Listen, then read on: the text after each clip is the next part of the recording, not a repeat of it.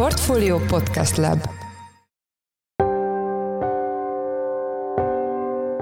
Mindenkit üdvözlünk, ez a Portfolio Checklist január 17-én kedden. A mai műsor első részében arról lesz szó, hogy a lassuló kínai gazdasági növekedés hogyan formálhatja a távol-keleti ország társadalmát, valamint a kommunista rezsim stabilitását. A gazdaság lassulása és az ebből fakadó egzisztenciális kényelmetlenségek és bizonytalanságok, azok csak egy részét alkotják azoknak a faktoroknak, ami miatt a középosztály élete egyre kényelmetlenebb. A checklist vendége volt Nyíri Pál antropológus, az Amsterdami Freie Université oktatója. Műsorunk második részében a hazai lakossági állampapírpiac 2022-es évéről volt szó, onnan ugyanis eltűnt egy év alatt 1400 milliárd forintnyi megtakarítás. A témáról Árgyalán Ágnest, a portfólió pénzügyi elemzőjét kérdeztük. Én Forrás Dávid vagyok, a Portfolio Podcast app szerkesztője, ez pedig a checklist január 17-én.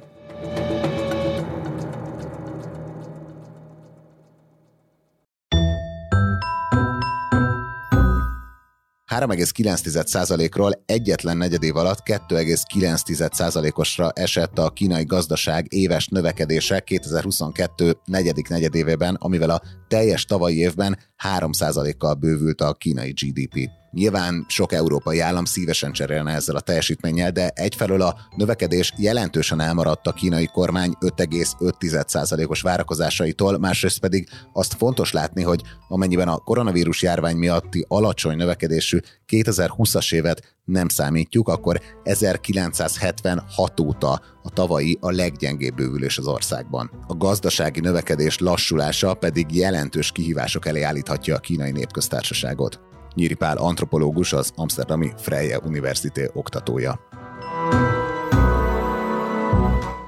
Első kérdésem, hogy mennyire igaz az a sok helyen hangoztatott állítás, ami szerint a, kínai társadalom egyfajta társadalmi szerződés keretében volt hajlandó lemondani a, a szabadságjogai egy részéről a, a gazdasági bővülés, a, a személyes prosperitás érdekében? Hát valószínű, hogy ez nagymértékben igaz volt mondjuk az 1990-es és 2000-es években, akár még a 2010-es évek elején is, de ez a társadalmi szerződés, amire hivatkozott, ez már korábban elkezdett rettedezni.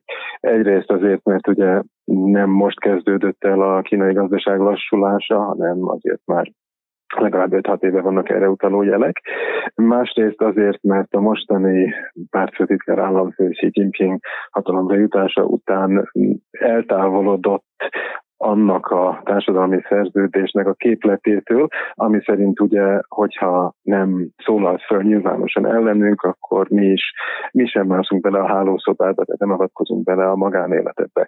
Ennek nyilván különböző kihatásai vannak a időközben egyre nagyobbra nőtt kínai középosztály számára, mint, mint a kétkezi dolgozók számára, de ez már így sem volt az a társadalmi szerződés, ami ugye azt jelentette, hogy a politikai passzivitás nem igényel állandó lojalitási nyilatkozatokat, hiszen most már visszatértünk abba a rendszerbe, amit utoljára a 70-es években volt, hogy nem elég ez a típusú passzivitás, hanem igenis azoknak, akik valamennyire is számottevő pozíciót töltenek az államigazgatásban, vagy, vagy a magánszektorban, azoknak, azoktól elvárják, hogy hogy megtegyék ezeket a lojalitási nyilatkozatokat.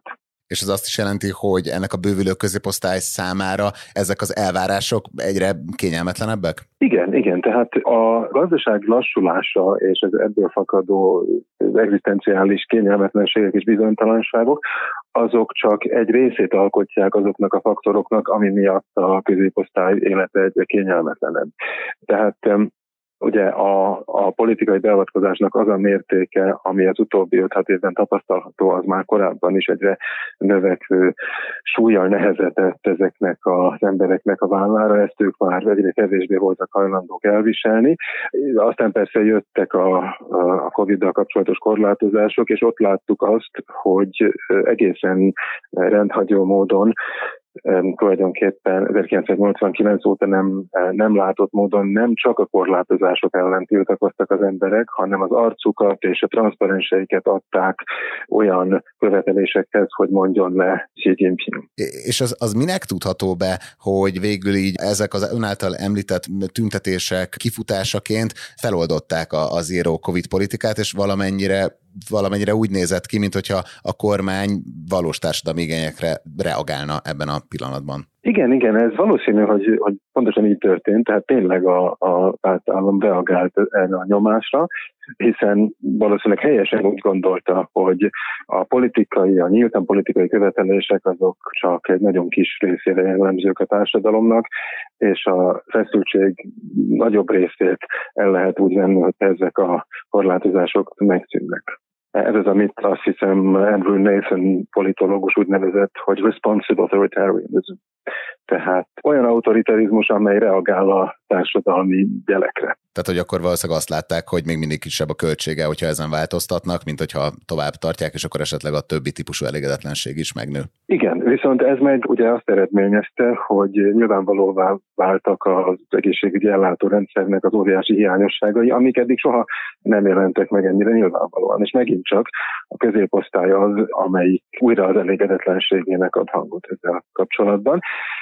és az utóbbi egy-két évben erősödött föl igazán az emigrálási szándék, tehát Kína elhagyásának a szándéka a középosztályba. Igen, ezzel kapcsolatosan, vagy részben ezzel kapcsolatosan a következő kérdésem, hogy mik most azok a kulcskihívások, amik feszítik a, a kínai társadalmat? Ugye a tavalyi évben nagyon sok bankcsődről, illetve az ezt követő tüntetésekről olvastunk, illetve ugye az ingatlanpiaci buborék is valamennyire ereszkedik. Tehát mik azok a legnagyobb kihívások, amik, amik dominálhatják az idei évet? Hát az ingatlanpiacnak a krízise az továbbra is jelen van, tehát nagyon sok cikk van a kínai sajtóban és azokról a fantomházakról, amik félig épültek meg, és semmi kilátás nincs arra, hogy befejezzék az építkezést.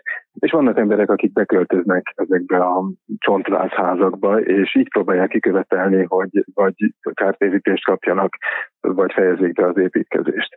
Ezen kívül hát nyilvánvalóan a termelésnek a lelassulása, tehát az ipari termelés lassulása az nagyon erős kihatással van a munkásokra. Persze ez, a, ez, egy, ez, ez kétfelé hat, ugyanis az utóbbi években egyre erősebb Kínában a munkaerőhiány.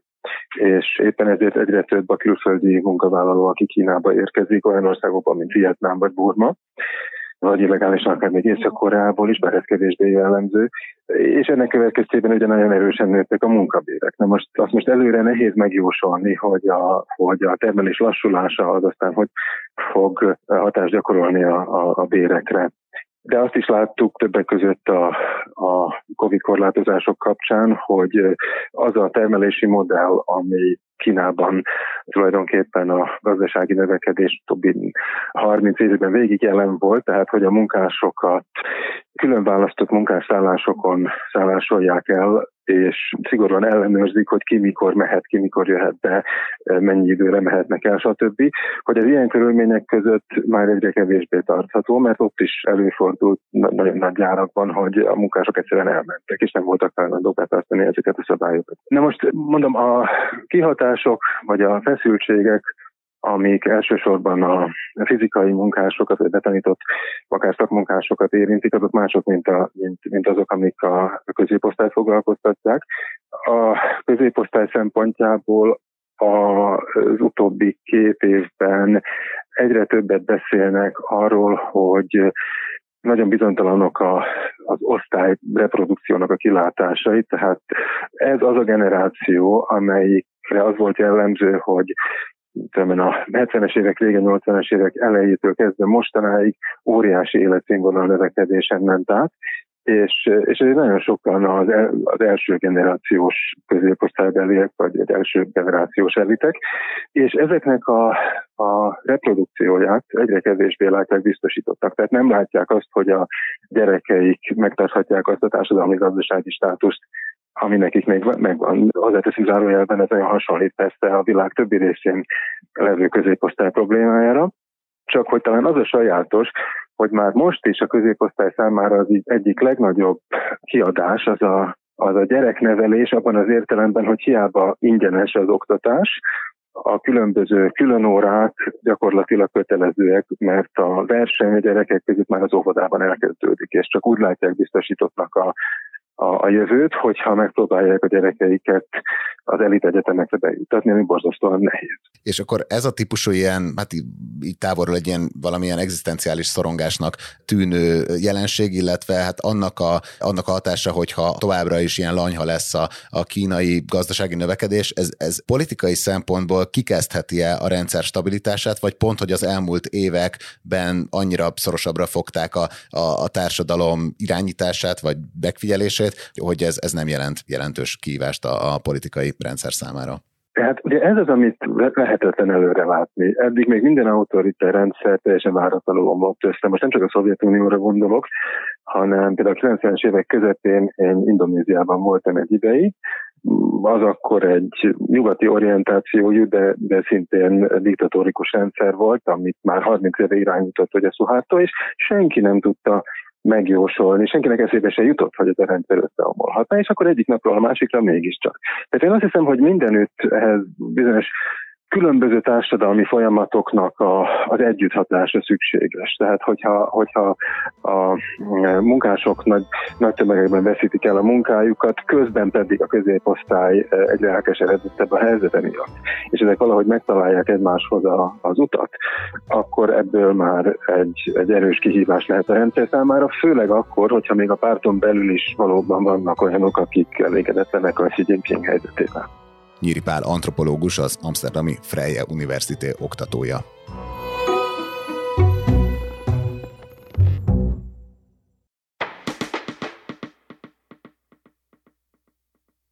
Bár több állampapír típust is újra gondolt az Államadóság Kezelő Központ 2022-ben, nem sikerült megállítani a forintban denominált lakossági papírállomány csökkenését. A témával kapcsolatban itt van velünk a stúdióban Árgyalán Ágnes, a portfólió pénzügyi elemzője. Szia Ági, üdvözöllek a műsorban. Szia Dávid, én is üdvözlöm a hallgatókat. Kezdjük ott, hogy miért volt szükség a, a lakossági állampapír stratégia újra gondolására, és milyen változásokról döntött tavaly az AKK. Hát ugye, ránézünk a lakossági állampapíroknak a az ábrájáron, meg az állomány szintjére, akkor, akkor megértjük, hogy miért volt szükség az átalakításokra, hiszen elég jelentősen csökkent a lakosság állampapíroknak az állománya, sok megtakarítás folyt ki ezekből a, a papírokból tavaly, és nyilván ugye ezt az AKK is látta, észlelte, és valamit lépni kellett. Ennek egy eredménye volt az, hogy évközben újra gondolták ugye a bónusz magyar állampapírt, és egy új három éves konstrukcióval jöttek ki a piacra, illetve az infláció követő állampapírt is igyekeztek egy kicsit vonzóbbá tenni azzal, hogy a papír időben hamarabb leköveti az inflációs változást, tehát már hamarabb fizeti ki az inflációval megugró kamatot. Ugye ez az inflációt követő állampapíra a PMAP. Itt mennyire tűnik eddig sikeresnek az átalakítás? Hogyan alakult a, a két legnagyobb lakossági papír típus, a, a MAP plusz, illetve a már említett PMAP-nak az állománya? Hát ha maradunk a prémium állampapírjának, hogy azt láthatjuk, hogy nagyon sikeresnek mondható az átalakítás, de egyébként nem hiszem, hogy feltétlenül ez az átalakításnak köszönhető, hiszen ugye azzal, hogy ilyen mértékű inflációs emelkedést láttunk tavaly, az ugye a PMAP-nak a keresetét is determinálta, hiszen ugye az emberek látták, hogy míg ugye a MÁ plusz egy fix kamatot ad, de alacsony kamatot, addig ugye a prémium állampapír az inflációt követi, és hogyha így elszáll az infláció, akkor nyilván abban van értelme több pénzt megtakarítani. És ugye a tavalyi számok azt mutatták, hogy valóban a prémium állampapír lett a, az év slágerterméke, hogy a lakossági állampapírokról beszélünk, hiszen a papírban az állomány december végére meghaladta 4320 milliárd forintot, ez azt jelenti, hogy egy év alatt körülbelül 2120 milliárddal nőtt az állomány, ami nagyon, nagyon magas összeg, és ennek ellenére, hogy ilyen magas volt a, a prémium állampapír iránti kereslet, nem tudott a, a lakosság állampapírok piaca nőni, és ugye ez azt mutatja, hogy a Magyar Állampapír Pluszból viszont jelentős mértékű pénzek áramlottak ki.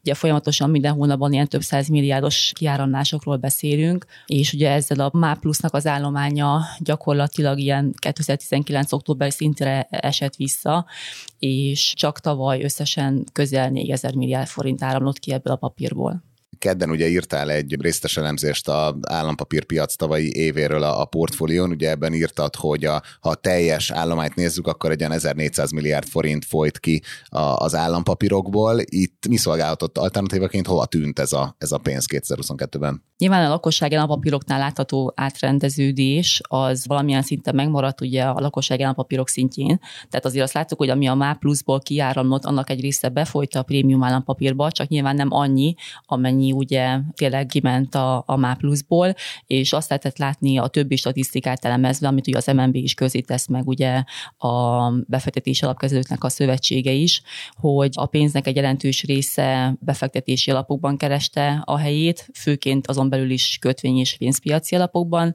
és a pénznek egy jelentős része egyébként maradt az állampapírpiacon, csak nem a lakossági papírokat vették a befektetők, hanem olyan intézményi papírokat, mint például a diszkont kincstárjegy mert hogy ezeknek a hozama az hamarabb lekövette a, a gazdasági környezetváltozását. Így van, sokkal hamarabb reagálnak ugye a hozamemelkedésre, és ez ugye nyilván egy pozitív oldala, és ugye a diszkont kincstárjegynél azért nagyon szép hozamokat lehetett látni, tehát ilyen 6-12 hónapos időtávon is bőven 12-13 százalék felett. Hogy látod az idei év kilátásait, mi várható, illetve mi kellene ahhoz, hogy, hogy újra növekedésnek induljon a kifejezetten a lakosság számára kibocsájtott állampapírok mennyisége?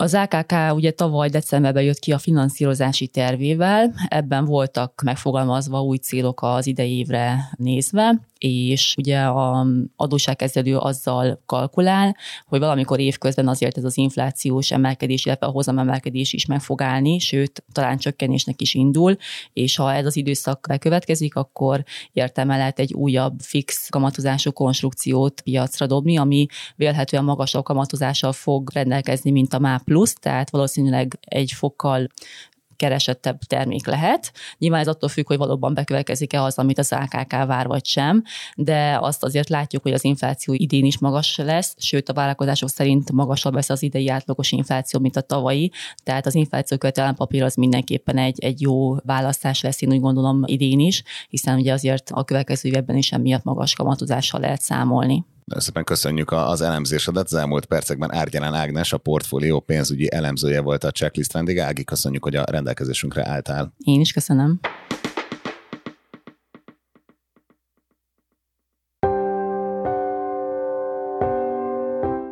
Ez volt már a Checklist, a Portfólió munkanapokon megjelenő podcastje. Ha tetszett az adás, iratkozz fel a podcast csatornánkra bárhol, ahol podcasteket hallgatsz az interneten, például a Spotify-on, az Apple Podcasten vagy a Google Podcasten. A mai adás elkészítésében részt vett Bánhidi Bálint, a szerkesztő pedig én, Forrás Dávid voltam. Új adással holnap, azaz szerdán ötkor jelentkezünk, addig is minden jót kívánunk, sziasztok! thank you